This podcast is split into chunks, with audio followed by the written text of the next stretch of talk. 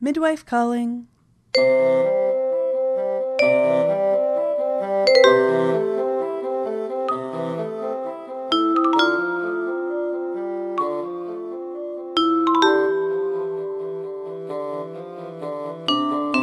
Hello, and welcome to Popular Opinion, a Call the Midwife podcast, where we are talking about every episode of Call the Midwife, one by one, without spoilers.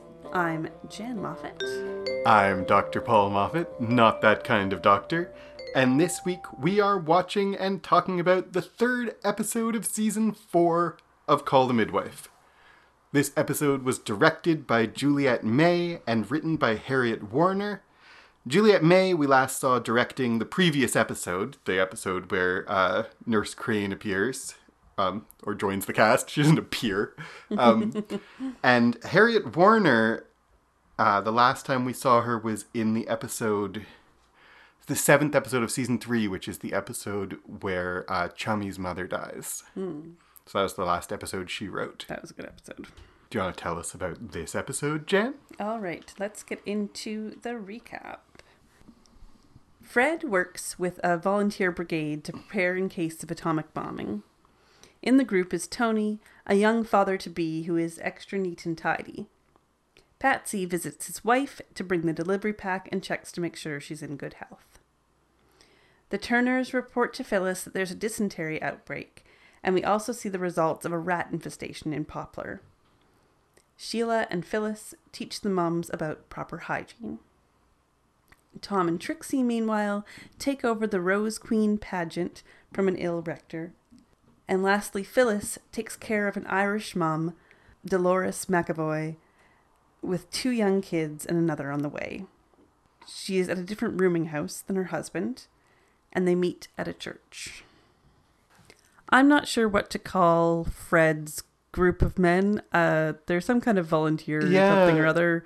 There is a name for them. Yeah. They're like, Fred has often been the, you're, I could, we could look it up right now, but I don't think it matters enough. It's Mm-hmm. Yeah. like the auxiliary or like the volunteer corps. It's got some, some British name. that we're not familiar with. Um, I want to kind of though, like they're the place we start, and they're it sets some of the. I mean, always the beginning and the voiceover set some of the thematic expectations. And one of the things that's interesting to pay attention to is does the episode meet those thematic expectations or not, and how does it? And one of the things that uh, happens right at the top is they're clearing up the bombs, and the voiceover says they're reclaiming the city from the bombs of an old war. And like, maybe through talking it over with you, I'll I'll see something. Right now, I don't see a really clear sense of that, except maybe I mean, uh, as I often say, as we often say, it feels like I'm the one who uh, can't help but get to but uh, step on the end of the episode when we're just talking at the beginning. But like, no spoilers for the series, but we've talked about we're gonna talk about the whole episode and spoiler to the whole episode that there's uh, themes of there's themes of prejudice um, cast in p- possibly like an uh, old-fashioned mindset perspective. And so maybe that's the like symbolic meaning of cleaning up the bombs of an old war. I just want to mention that and in my notes i don't really have much more about that but it may come up as we're talking. Yeah, I think it might. I I too am like I don't really know what the what the thrust of this episode is in terms of starting with the brigade and the bombings and stuff. I mean, it does set the historical scene that this is during um a time when people are afraid of atomic bombs. I mean, we still are, but but wh- when it like it has just happened, so uh, there is a clear and present danger. And there's also, I mean, it also is clearly to set up Tony as like, uh, you know, he's Yeah, brave he's- and decisive and helpful and volunteering and an upstanding member of the society. And he's not. Uh, the first thing we see him do is kill a rat with his like stomping feet, basically, to show that he's uh he's not a sissy the way the other man who who screams is, and I use that word deliberately Yeah. To like he's not the stereotype that the world would expect, which is why it's such a shock later on. Although I suspect you will bring up, and I certainly will bring up, like stereotypes uh, in this episode and in the characterization of Tony. Mm-hmm. Um, I mean, maybe I think now is not yet the time to talk about it. He's Yeah. he's we'll say and come back, I'm sure, to it. But like speaking of Tony, he's like in this group. Uh, he's one of the central characters of the episode. Obviously, Yeah. the thematic center of the episode is really on uh, Tony and what's her name, Marie. Marie. Um, but he's, uh, you know, volunteering to help the community. He kills a rat and takes action when no one else does. He's not scared. Mm-hmm. But also, he's like excessively neat and fastidious and careful about his clothes and doesn't get greasy even working in a garage. Mm-hmm. And so, like, we'll talk about that maybe more near the end of the episode or as we go through. But those are kind of things to notice. I mean, and like we we haven't actually explicitly said, but the plot largely revolves around Tony being outed, being discovered that Tony is having a gay liaison. that is yeah the main part of this episode uh the other thing is uh both this it's there's multiple plots here because we have the dysentery outbreak that's just kind of and the and the rats just looming in the background the entire episode so we have sister monica joan who's obsessed with the rats are being culled and she doesn't like it and we have the dysentery that sheila is looking to find the source of hmm the whole episode and that's just kind of in the background And I think, like I said, I don't see the. uh I don't immediately see the metaphor of the bombs, but I do immediately see the metaphor of the rats. And the metaphor of the rats and of the Irish. Like, there's kind of three different kinds of stories about undesirables in one way or another. yeah And, like, Sister Monica Joan makes that subtext pretty text. yeah Uh, she says early on, poison the rat, and through clouds of space and time you poison man. We are all essentially the rat. and like, it's not obvious. I think she's right in two different senses, and it's not obvious which one of them or both of them she means. Like, there is a sense of uh, spread poison around. And we all get poisoned, like chemically. If you poison the rat, there's poison all over the place, and we all get poisoned. We are all the rat because food chains and environment in common. And there's also the like metaphysical sense that like uh kill the undesirables and uh you are we are all uh undesirable to someone. Mm-hmm. And I want to come back like I keep putting paper clips on things. I want to come back to like the rat as metaphor because I'm not totally comfortable with it. No not- as my I mean, I'll even say less than totally. I'm uncomfortable with it. yeah as a metaphor i don't like it either But there other there's like the rats are undesirable. Mr. and Mrs. McAvoy are also undesirables. Do you want to talk about them at all? um well they're you know the stereotype of the poor irish people and the discriminated against irish in this time. And still i don't know. I don't live in britain. Um but she's poor. They have come over from ireland expecting to have a job and they don't. So uh, Phyllis immediately sees like she's got newspaper in her shoes and she is wearing like a potato sack as underwear. She is the poorest of the poor in terms of like this young mom does not have anything.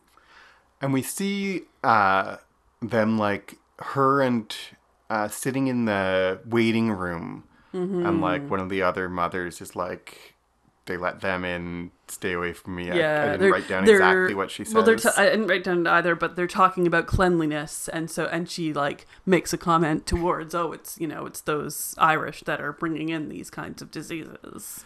And so there's like she's uh we see like really the metaphor of the rats is a metaphor with her also that like they spread disease Yeah. they're dirty we don't want them around Yeah. is like what people are saying in this episode both about the rats and about the irish mm-hmm. Exactly. maybe do you have anything to say about trixie and the rose queen I mean, we'll say that more about that later. I think. Um, there, uh, who knows what the Rose Queen pageant is? Pff, not something we're familiar with, but apparently it's very important to pop. it happens yearly It's it's fancy. Yeah, it happens yearly, and we've never seen it before. We're in the fourth year. um, it's you know a chance to be fancy and uh, a chance to not seem like you're poor. In some ways, having a pageant and the pageantry and the dressing up and all that stuff. It's The- all very clean as well. Yes, there's a lot of cleanliness and and lack of cleanliness being played on in, as motifs in this episode. The other kind of thing about this section we that I didn't mention when we were talking about Tony a second ago is just uh, in addition to being like really fastidious and clean. The other thing we see of him is him appreciating art, and he has that painting, and specifically he like we don't actually hear him say it. We hear her say that he has said it. That the mm-hmm. woman in the painting is sad because she's trapped by the artist. She has to look the way the artist wants her to look, and she's trapped there. And mm-hmm. that's like, you know, Tony feels trapped in his marriage and life. Mm-hmm. Absolutely. So this is where we come to. Tony goes out in the evening and ends up kissing an undercover cop in a washroom, and then is arrested for, arrested for gross indecency. Peter shows up to tell Mrs. Amos that he has been arrested, and later Patsy Tri- and Trixie discuss the meet things with Peter, each taking a slightly different view. Marie's father, uh, Mrs. Amos is named Marie. Marie's father fires him from the garage, but Tony hopes that someone will show up for him in court. Sheila plays Sherlock Holmes in attempt, or Watson, as she calls herself, in attempt to track down the source of the dysentery infections. Dr. Turner agrees to be a character witness for Tony, and the nuns and midwives discuss homosexuality at lunch, all coming down on various sides before Sister Julienne shuts down the conversation. I feel like this is like we hint talked around it a second ago, and maybe it's stupid that we didn't just jump into it then, but like we hadn't got to the mm-hmm. other shoe dropping yet. Yeah. But like, so Tony is meeting men in bathrooms. Is it a little much that he is excessively clean and the only person on the show who likes art? Like, are we? This is one of, one of my questions about this episode. Is like, it feels a little bit like you said he smashes the rat because he's not a sissy uh, using loaded language on purpose and i'm like that's very true but there's also like several aspects of his character that are just like plucked right out of the gay man stereotype booklet Yeah. what do you think about that I think that, um, well, cards on the table. I don't love this episode. I think it has some issues. I think that what came first, the chicken or the egg situation. Are these things what he likes because he's gay, or are these like what has made him gay? Not in my mind, not in anyone, like, not that I believe that, but I feel like in the minds of the writers, these things have made him a gay man and like that doesn't really add up to me that's why this bothers me this episode is like why are you playing on these stereotypes Yeah. I don't think that. I mean I don't think the episode suggests and I want to like totally make sure for readers readers for listeners of the podcast that like I understand what you're saying. Let's make sure everyone does that you don't think being clean makes a person gay. Yeah. You think that maybe the writers are implying that being clean makes him gay. Uh, And I think like I the question of like why are you playing on these stereotypes the way that you are like did niggle at me in this episode too. And it's like to me they i think very like the art thing is great actually. That like he likes art specifically be- he likes this painting. He reads in into this art this sense of like she has everything she's beautiful and her life seems to be perfect but she's trapped by the world's expectations. And he feels like an outsider even though his life seems perfect. And his conversation with his father-in-law about like i'm gonna have have a son i'm gonna have a child. And his father-in-law is like no one's ever ready and and there's a sense in that conversation of like they're not talking about the same thing his father-in-law thinks he's saying I'm not sure I'm ready to be a father. And what he's really saying is, I'm not sure I fit in my life. And I can see from a writer's perspective that, like, he works in a garage. What if he's really clean? He stands out from his father in law. He look like it's a visual cue uh, that, like, he looks different um, because he feels different. He feels like an outsider. Let's make let's make some uh, kind of a- other aspects of his character that really flag that that he feels like an outsider in his life. Yeah. I hope that's where it comes from. Is that direction that like for visual storytelling for our viewers, let's make him look like and let's give him other things that make him kind of uh, uh, um lampshade that he feels like an outsider. I don't know that it lands though Yeah. because Where it doesn't land is it feels like Marie should have seen it coming. It's like she he's been different all along. How Yeah. could you not know this? And it's what she accuses herself of, but it's almost what the show holds her hand and takes her towards is this how could you not know that this that your husband was gay when he was like all these things, all these stereotypes were right there. Yeah. And we as a, you know, audience in the 21st century see those all really well and kind of like I just don't see yeah, I just feel like it falls flat. It was a misstep It was a in the way that like I mean I'm I have told this story to people in my classes. I've told it on Twitter because I think it's so uh, hilariously wonderful. But one of our kids was watching Stranger Things and said like I'm worried about this character because of tropes. Mm-hmm.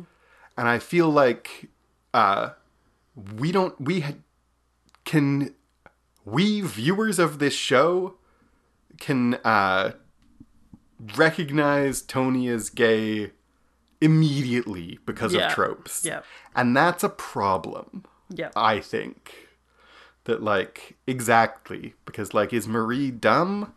Because uh, as a viewer, I figured out. I, I, I mean, I don't know if I figured it out so much as, like, You weren't surprised. I wasn't surprised. When he's going and, like, soliciting men in a bathroom, I'm like, oh, yeah, of course Yeah. right? Uh, and I feel like it would have been a better show. It would have been a better, uh, the, especially, I mean, both in storytelling terms and also in like wanting to talk about, uh, who is called and who's an outsider and all the ideas they mm-hmm. want to be talking about in this episode. It would all land better if it was like, really him? Yeah. Like if that was our reaction, as it's supposed to be Marie, like it, Yeah. it's supposed to be the character's reaction, isn't it? Absolutely. Or is it not? I don't know if the characters are supposed to be like, well, yeah. Mm-hmm. Well, and that's the conversation that Trixie and Patsy and Peter have is uh at first Patsy thinks that Trixie is being like ignorant because he's gay, but what Trixie's really saying is he cheated on her. yeah. And that's where like she may have known he was different or whatever, but she didn't expect him to cheat on her. Yes. And that's where a lot of the hurt comes from. Yeah. So there is that aspect. But I do want to get into as well the like the law, the trap Yeah. that he is put into. Like, Yep. let's talk about that for a second. That homosexuality was illegal in the UK until the mid 60s. I don't have the date in front of me. Um, and never illegal for women because they didn't want to give women ideas. I think we talked about that in the previous podcast. Yeah. Um, anyway, um, but so it's one thing to make something illegal. It's another thing to say okay, let's put an undercover cop in this public washroom to catch people Yeah. and to I think it's. I mean, it's a there's a there's several conversations there. so many. One of them is that like this is not technically entrapment because he doesn't uh, induce him into he doesn't he isn't uh, soliciting Tony. He's waiting to be solicited, and cops like this is a thing that cops do, and it's uh, I'm gonna go on a on record here to say it may not be technically illegally entrapment, but it's shady and underhanded Yeah. uh, behavior to try to like trick people in, into committing crimes. And to have Peter there being the one like this Peter, is on who we his like. beat. Peter who we like. This is a character we're yeah, that we usually are on board with. And I feel very negatively towards Peter in this episode that he that he's a part of this and that, that the show would put him in this role. They have to find a role for Peter because he's the cop, but it's it's unpleasant to have him doing that. I kind of like that actually, that the show is not. Sometimes this show has been. Uh, our characters are the most enlightened, better than all the world characters. And I kind of like it when sometimes our characters are wrong. Yeah. Are on the wrong side of the show's moral compass, of what they expect to be the viewer's moral compass. Sometimes they disagree with each other and don't end up persuaded at the end. Yeah. right? Like, Peter uh, thinks, well, this is the law Yeah.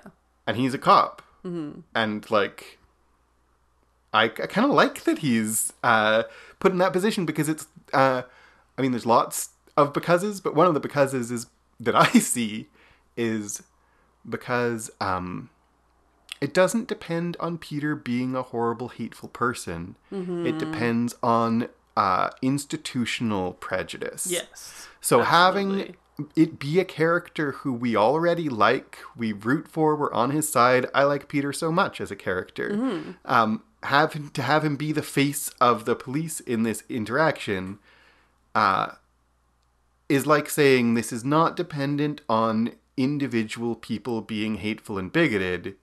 It is dependent on societal, uh, institutionalized um, prejudice Yeah. so that like it's illegal uh peter didn't make the law No. uh and peter doing his duty is causing all this suffering so i don't like i think it's a way of the show being like it's not a person like there are individual bigots Yeah. uh and we see them in the show but changing their hearts and minds does not make things better mm-hmm. you know Yeah. i kind of like that We definitely have a bit of heavy-handed discussion. I feel like it's too much discussion between Patsy and Trixie and Peter, and then discussion of all the nuns and midwives around the lunch table, and it's just like they want to make sure that every single character Yes. gets to weigh in on this, and I was like, Yes. is this really necessary? every single character weighs in. My favorite, uh, again, like, I think, uh, here and elsewhere, um, we kind of see enough to know what her opinion is, and it's not the same as my opinion. But I kind of like uh, uh, Sister Julienne's role in this episode of like the courts will judge him. End of conversation. Mm-hmm. That like yeah. if I I think that uh I would like the show to follow Sister Julienne, Julienne's uh, advice a little bit more. That like we don't need to see them all gossiping, and then Yeah. maybe we see them all gossiping so she can shut them down. But also the show's kind of having it both ways, so we get Yeah, to see them all gossiping, and we get to be like, let's not gossip, everyone. But like, also let's indulge in some gossip from every single character. Yeah, exactly. Yeah. I really like Sister Julienne's in this moment, as I so often like Sister Julienne, that like the courts will judge him and we won't pass the butter. Yeah. Yeah. like, he says maybe someone will speak up for me and uh and she his wife says who will speak up for you when they know what you've done Yeah. um like that's more than just cheating Yeah. I think that her reaction, of everyone in this episode, her reactions ring the most true. Hmm. She is hurt. She is betrayed. She's been lied to. Yeah. And she's ashamed because this is illegal and shameful and. And she doesn't want anyone to know. yeah Of course, she doesn't want anyone to know. Like, as soon as someone knows, they're yelling at her on the street. But even then, like, this is such a natural human reaction to this situation. And, uh, you could say, like, well, why doesn't she just accept that he's gay? Well, if, yeah, but even someone He's- in the 21st century this happening to would have difficulty. and i like i mean i think uh i think my imaginary response is trixie's response mm-hmm. is like he cheated on her Yeah. Uh, I don't care if I was her. I don't care if it's with a man or a woman. Mm-hmm. I care that you cheated on me. Would be devastated. Like I would be Yeah. so upset. Yeah, exactly. exactly. Um, Dr. Turner decides to vouch for Tony's character because, of course, he does. Yeah, D- Dr. Turner is, uh, as you said, sometimes our characters are a little too like enlightened, and that does fall to Dr. Turner a lot. We rarely ever see him on like the wrong side of history type of thing. Yeah, that can be a little exhausting. except that he smokes. But oh, except that he smokes. He's a doctor That's who true. He's smokes. a doctor who smokes. um, and he seduced a nun. Sorry. don't don't knock the greatest love story that ever happened. we haven't quite got to gotten to the trial, but him speaking for uh Tony, who like I know people have interactions we don't see on the show, but they've never interacted before. What does he know about his character? And then like in the trial, he's like so sanctimonious. Yeah. And the show does kind of call him out for it. Uh, yes. Yeah. At least. Yeah. But it works. And speaking of the trial, that moves us on to our next recap, which is in the trial, Dr. Turner gives a character witness and tries to tell the judge that Tony wants to change. The judge ends up giving him probation on the condition that he's treated until cured instead of jail time. He's prescribed estrogen but does not want to take the pills. The couple fights over this. Meanwhile, Phyllis searches for Mrs. Dolores McAvoy, but she's not at the address she gave, so she's at loose ends to try and find her. Eventually, she gets a call from the hostel where there is a woman in labor who turns out to be Dolores. Uh, the conditions in the hostel are appalling, and she has the dysentery. Has dysentery. She struggles in labor, but ends up delivering a healthy girl. Her husband Daniel is found and brought to her holding the baby.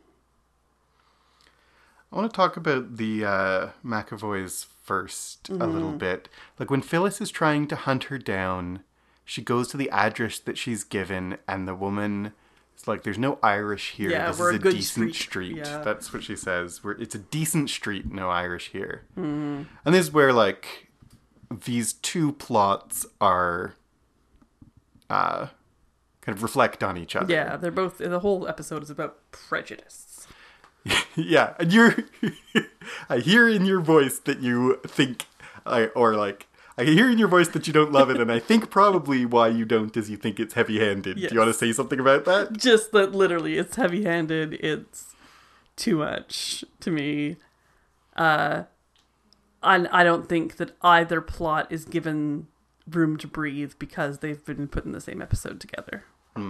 Yeah. Um. We also have like in the same.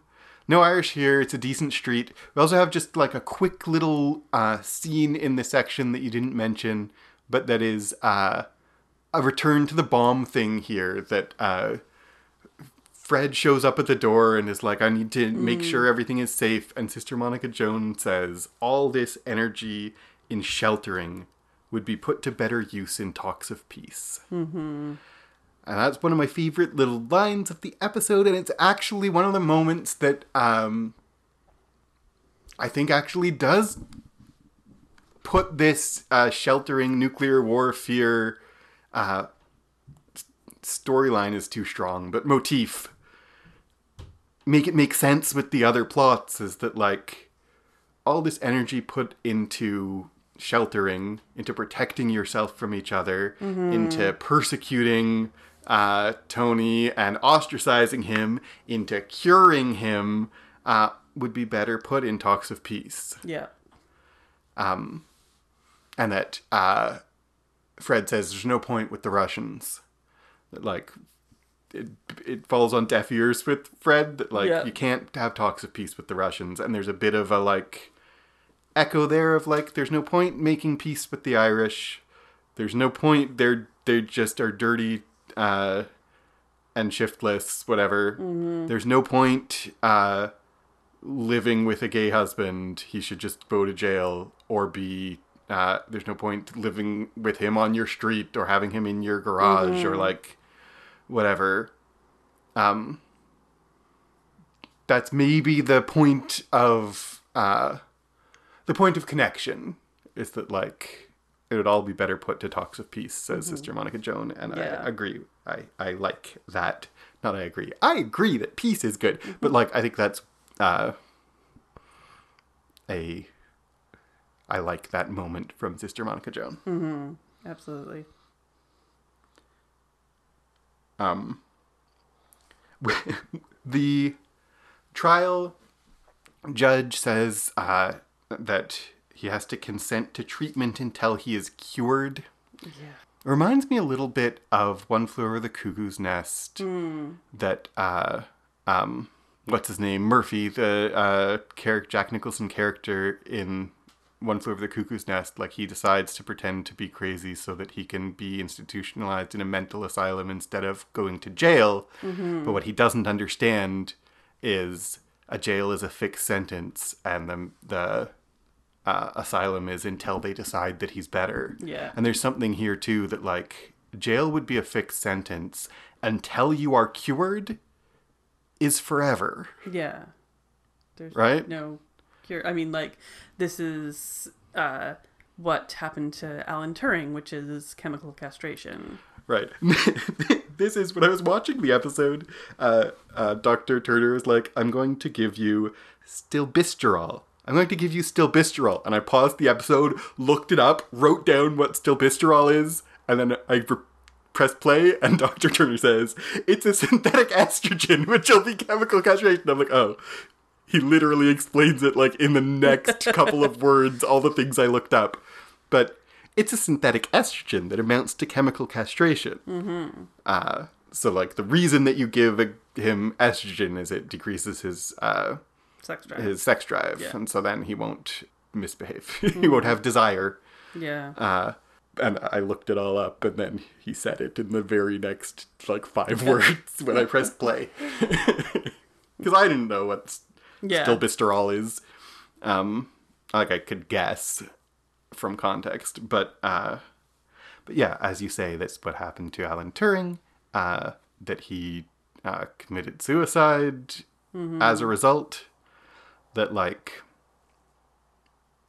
um, I hope it won't be uh, controversial to any of our listeners to like homosexuality can't be cured yeah. even if you thought it should be like even if you think it's something that needs curing ah it can't be yeah.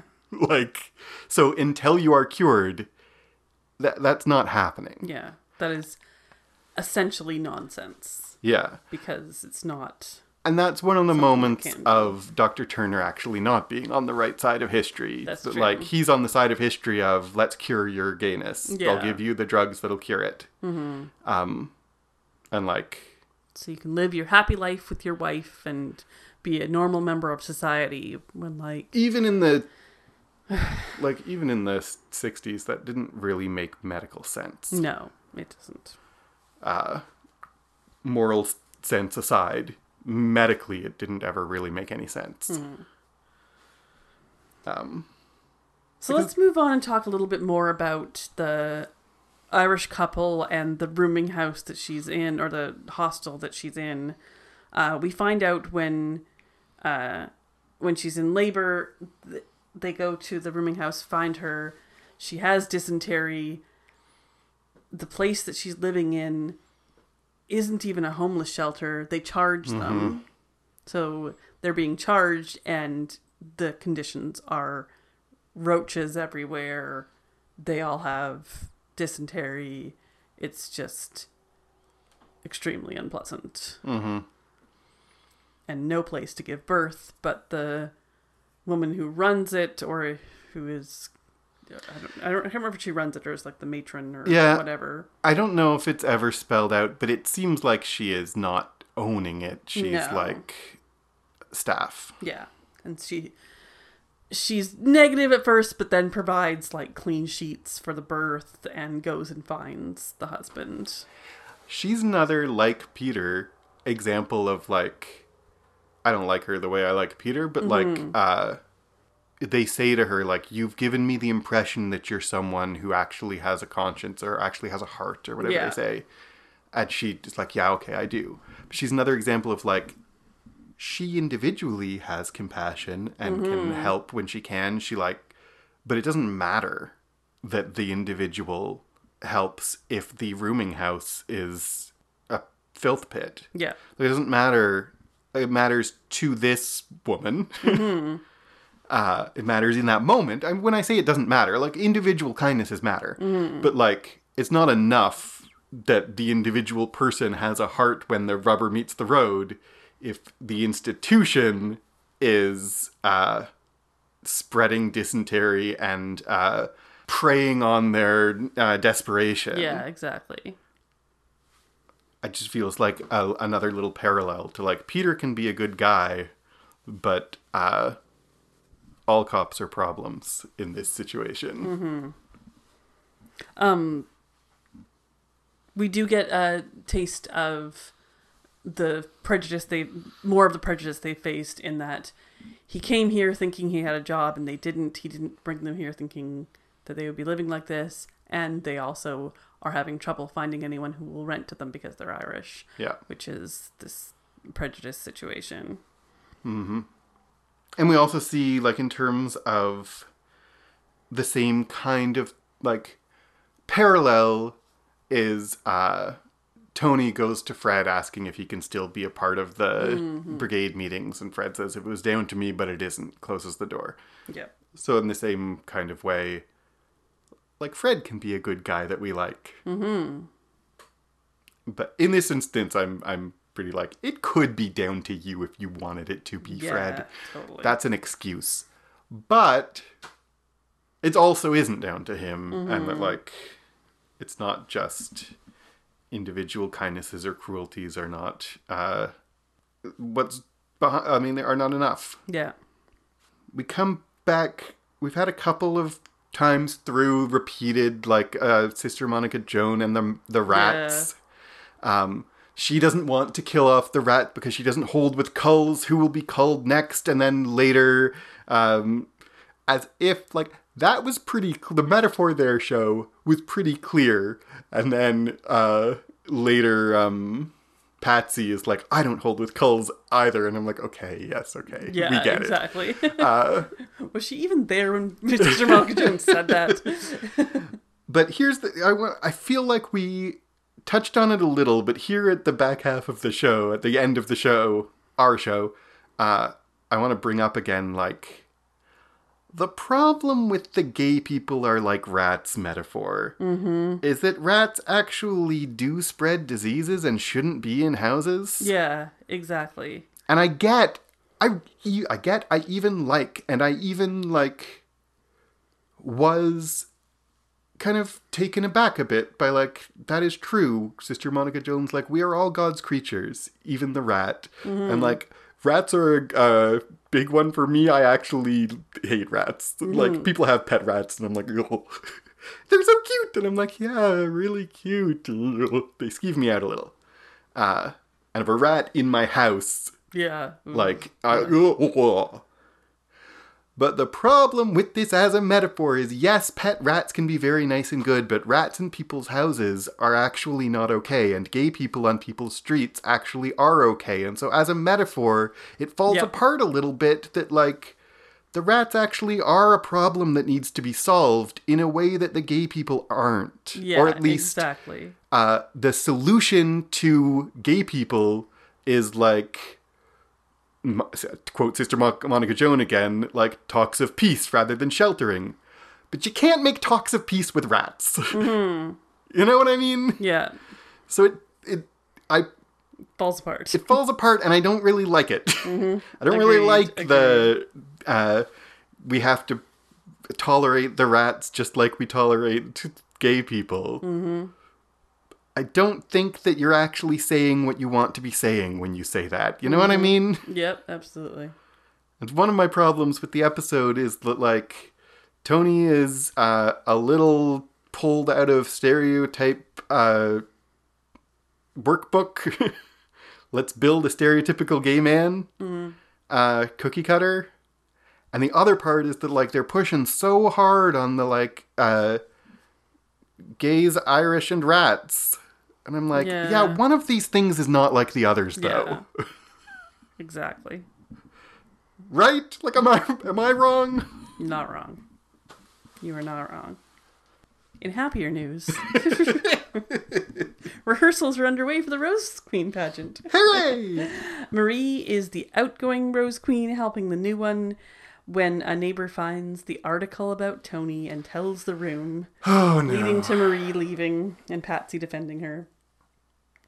Tony is turned away from the Defense Brigade for having a criminal record. Right. And uh, Tony and Marie fight again at home.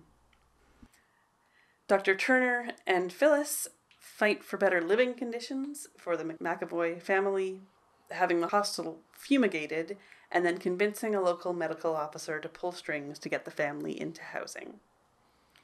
Sheila finds the source of the dysentery. Yay, Sheila. Marie goes into labor as Tony locks himself in the garage with the car running, attempting to kill himself. Marie gives birth to a baby girl, and her father saves Tony in time for him to meet their new daughter. Marie gets to be Rose Queen in the pageant after all, as Tony and her father lead the applause. So, like, do you want to talk about Dr. Turner and Phyllis and the rooming house first? Yeah, I love this this this part I really love. This part of like they see this living condition and like you say about individual kindness, this kind of connects to that in that they know that they can't help everyone. Like the rooming the hostel had tons of people in it, not Yeah. just this family. But they're focused on, you know, mother and baby first, as they always are. So they go to the medical officer and he agrees, yeah, we'll get it fumigated. And once they're outside, like the fumigating building, they convince him that it's not enough. Yeah. Like, you've gotten rid of the cockroaches. That's not enough. Look at this family. Would this be where you would want your family? And it works. Yep. He gets them. We see the family in a new apartment. And this is where, too, both I think in terms of what the episode is saying and also in terms of myself, like, I keep banging the drum about, like, individual kindnesses aren't enough, but, like, there's also something in this episode that I think is very, uh, uh, true. Like, but individual kindnesses are what individuals can do. Mm-hmm. And that, like, at the same time, there's lots of other people in this uh, rooming house, and the problem is only sort of kind of solved. Yeah. But they, but uh, Phyllis can't tear down the rooming house. No. She and Doctor Turner, Doctor Turner can can't tear down the rooming house either, but he has a little more institutional power. But uh, their individual connection to an individual and help the people that you are with is also pretty powerful. Yeah. And is like the counterpoint to that. That like on one hand the rooming house is still there and the institutional problems still exist, but on the other hand, individual kindnesses are what individuals can do and they make a real difference. Yeah, exactly. Yeah. Like Sheila, the individual, finding the source of the dysentery. Yeah, I mean that's great and good. I don't really know what to say about that. Do you that have too. anything? Like, I feel like it fits into this episode in that like everyone is connected in Poplar. sure. in that uh we needed Sheila to have something to do in this episode, I guess. She's very proud of herself and it is a fun She- little mystery that she solves. But She it should be proud of herself. it lifts She right out of the good. episode. Yeah. I mean, yeah. It really feels like they had trouble filling an episode because things get repeated. Like the discussion with the nuns and the midwives about Tony happens a couple of times. Marie and Tony fighting happens a couple of times. And, like, well, it is good to have, you know, repeated things. It does feel like this episode was really struggling to fill itself. I mean, it needed more. if I was uh, being a writing teacher, Mm-hmm. I would say every new uh, every new fight needs to push the story forward, not just in terms of plot, but in terms of theme. So something we need Mm-hmm. to end every fight knowing and thinking and feeling things we didn't know and think and feel before. And I I agree with you that doesn't really happen. Yeah. Um, What do you think of the ending? Is there an ending? Is anything resolved? Yeah. I want to I want to uh give uh kind of glib and snarky response to the ending 1st which is uh there uh Marie walks in and there's a slow clap and everyone stands and claps for her. I'm like, slow clap? Are you kidding, guys? Yeah, like uh, uh, that isn't a thing that happens. And it's not a thing that should happen in fiction. Like a Mm-hmm. slow, a whole room full of people slowly clapping for some, like, come on. Well, it's not even like it's not when she walks in. It's when they announce her. They announce the new one. Everyone claps. They announce her, and no one claps. Well, and then and Tony, Tony claps starts. But why wouldn't the midwife like Patsy's right there? yeah. Trixie's right there. Why are they not clapping?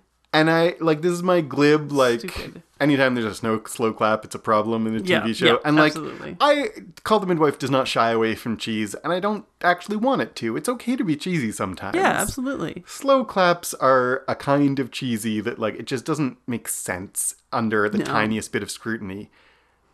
And that brings me a bit to the serious answer that like the end of the episode is a slow clap. Yeah. The end of the episode is like Tony realizes that he has a daughter. Uh, his uh, father-in-law saves him, and then what? Yeah.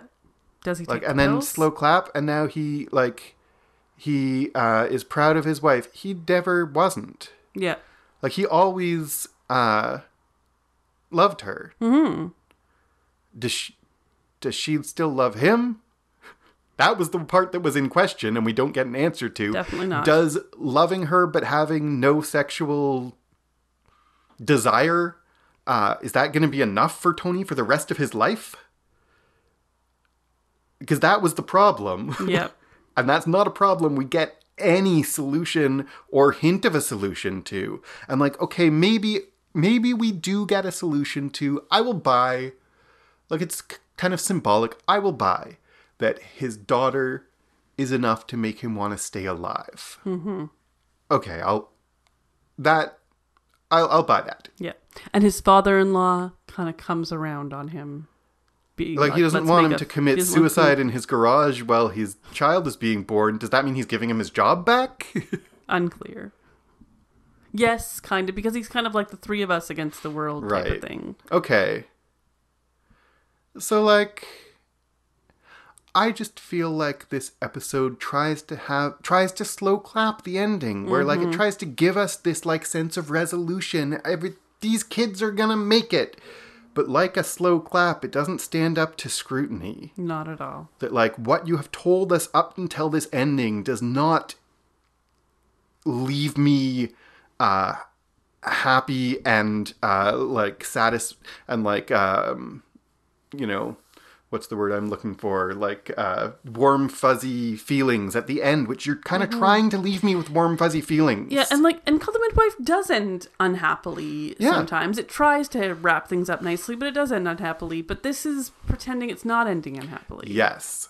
That's exactly what I think. That, like, it would be one thing to end unha- The best Call the Midwife episode, the very best Call the Midwife episodes are like the previous one that she wrote, Mm-hmm. are like, Chummy's mother dies. Yeah. And they don't pretend that that's not griefful and heartbreaking and we're we are sad with the character and they find chummy finds some peace with her mother and uh, jenny finds some like sense of purpose but that sense of purpose doesn't erase the loss and the grief and we have this like joy and satisfaction and sadness and grief like all mixed up together in a very uh profound way at the end of that episode Yeah. this episode is like just don't pay attention to the sadness.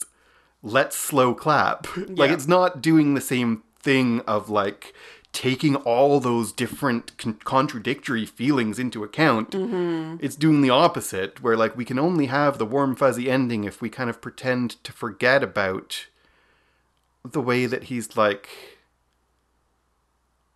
they are. Like she now Yeah. has a husband who will never want to who will never find her desirable mm-hmm. like yeah maybe maybe uh him slow clapping for her at the rose queen ball is enough for today mm-hmm. but for the rest of your life your husband doesn't want you Yeah.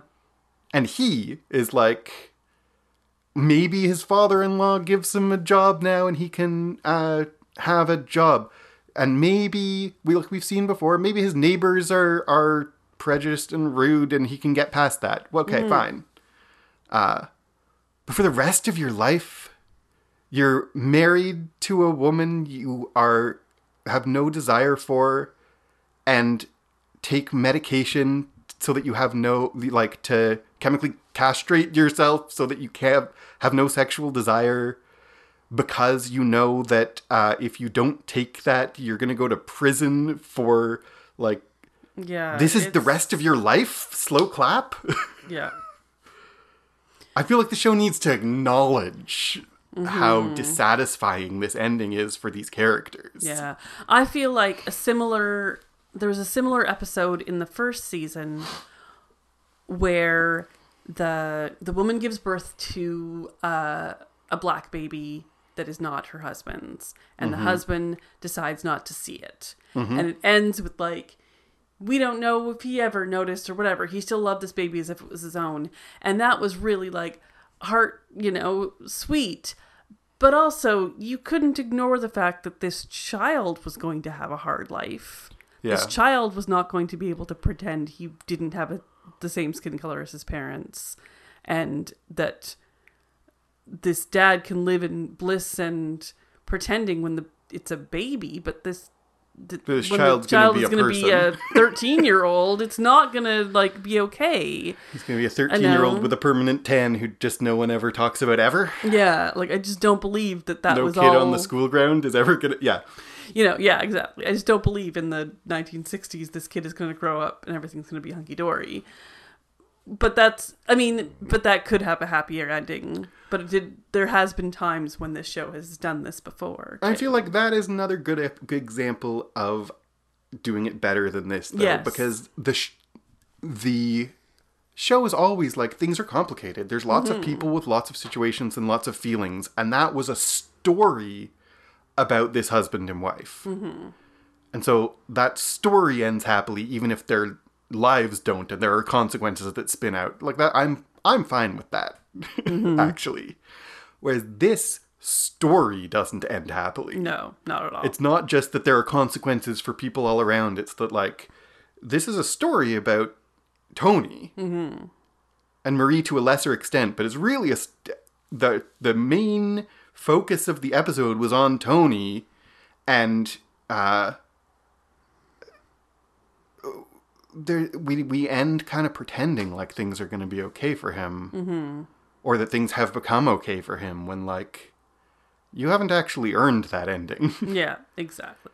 the best we can you've given us is he would rather see his new daughter than kill himself and he's willing to slow clap for his wife. Mm-hmm. Which like i guess that's i guess like n- you know he's not suicidal anymore. That's good. Yeah, i'm not saying that's bad. Yeah, and then like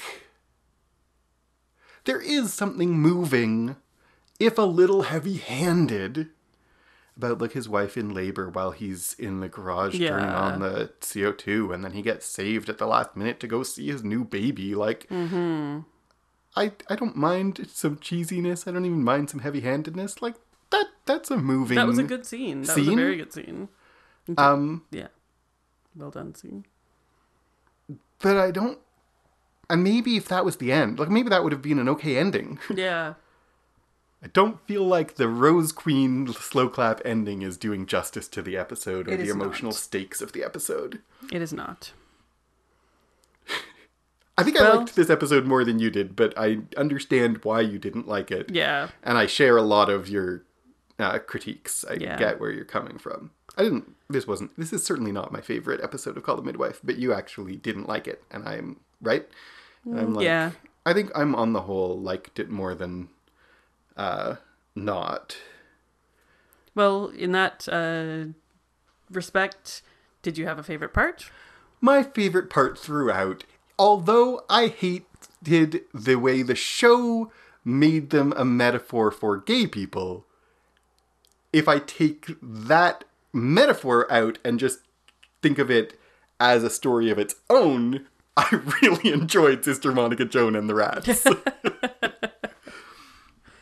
also, like, like genuinely, I genuinely did like we're all God's creatures. I like that did kind of pull me back a little bit to be like, mm-hmm. gross animals are also God's creatures. Yeah. I don't think that they are appropriately metaphorical for gay people. No, definitely. But I do think that as a story on their own, like we don't exterminate animals just because we find them disgusting. Mm-hmm. I like that. Yeah. So that was my favorite part. How about Yeah. you? Did you have a favorite part? Um, Put you on the spot? I think that um, Phyllis and Dr. Turner facing off against the medical officer at the house, being like, "Would you bring your family home to this?" Mm-hmm. kind of thing. I think that was my favorite moment. Is kind of Phyllis being like, "Yay, go Phyllis," you know. This is only like her second episode. Yeah, so this is really early on in Phyllis, and I and she's winning me over for sure at this point. Yeah. So, so I think that's my favorite. Good. So that's that episode of Call the Midwife. Yeah. I mean, I'm- if I'm you so- liked this more than Jan did or less than Jan did, you know, you can let us know. Sorry, Mm-hmm. I talked over you. What were you going to say? I don't remember. Okay. So, you can let us know, and you can do that how? You can email us, uh, poplar at clockworksacademy.com. You can uh, tweet at us at Poplar Opinion on Twitter. I think we might also be on Facebook. Uh, if you find us there, you could send us a message. Um, we also have a Patreon, which we are currently in the process of revamping. But if you would like to support us for more episodes of this and for other Clockworks Academy related things, you can do that patreon.com slash clockworkscast. You certainly can. Um, thank you very much for joining us for this episode. We'll be back again with the next episode soon. There's like big long pauses in our recording, but not in your listening. You'll get it next week. I maybe will edit this out, or maybe I won't. I've been Dr. Paul Moffat. And I've been Jan Moffat, and that's just my popular opinion.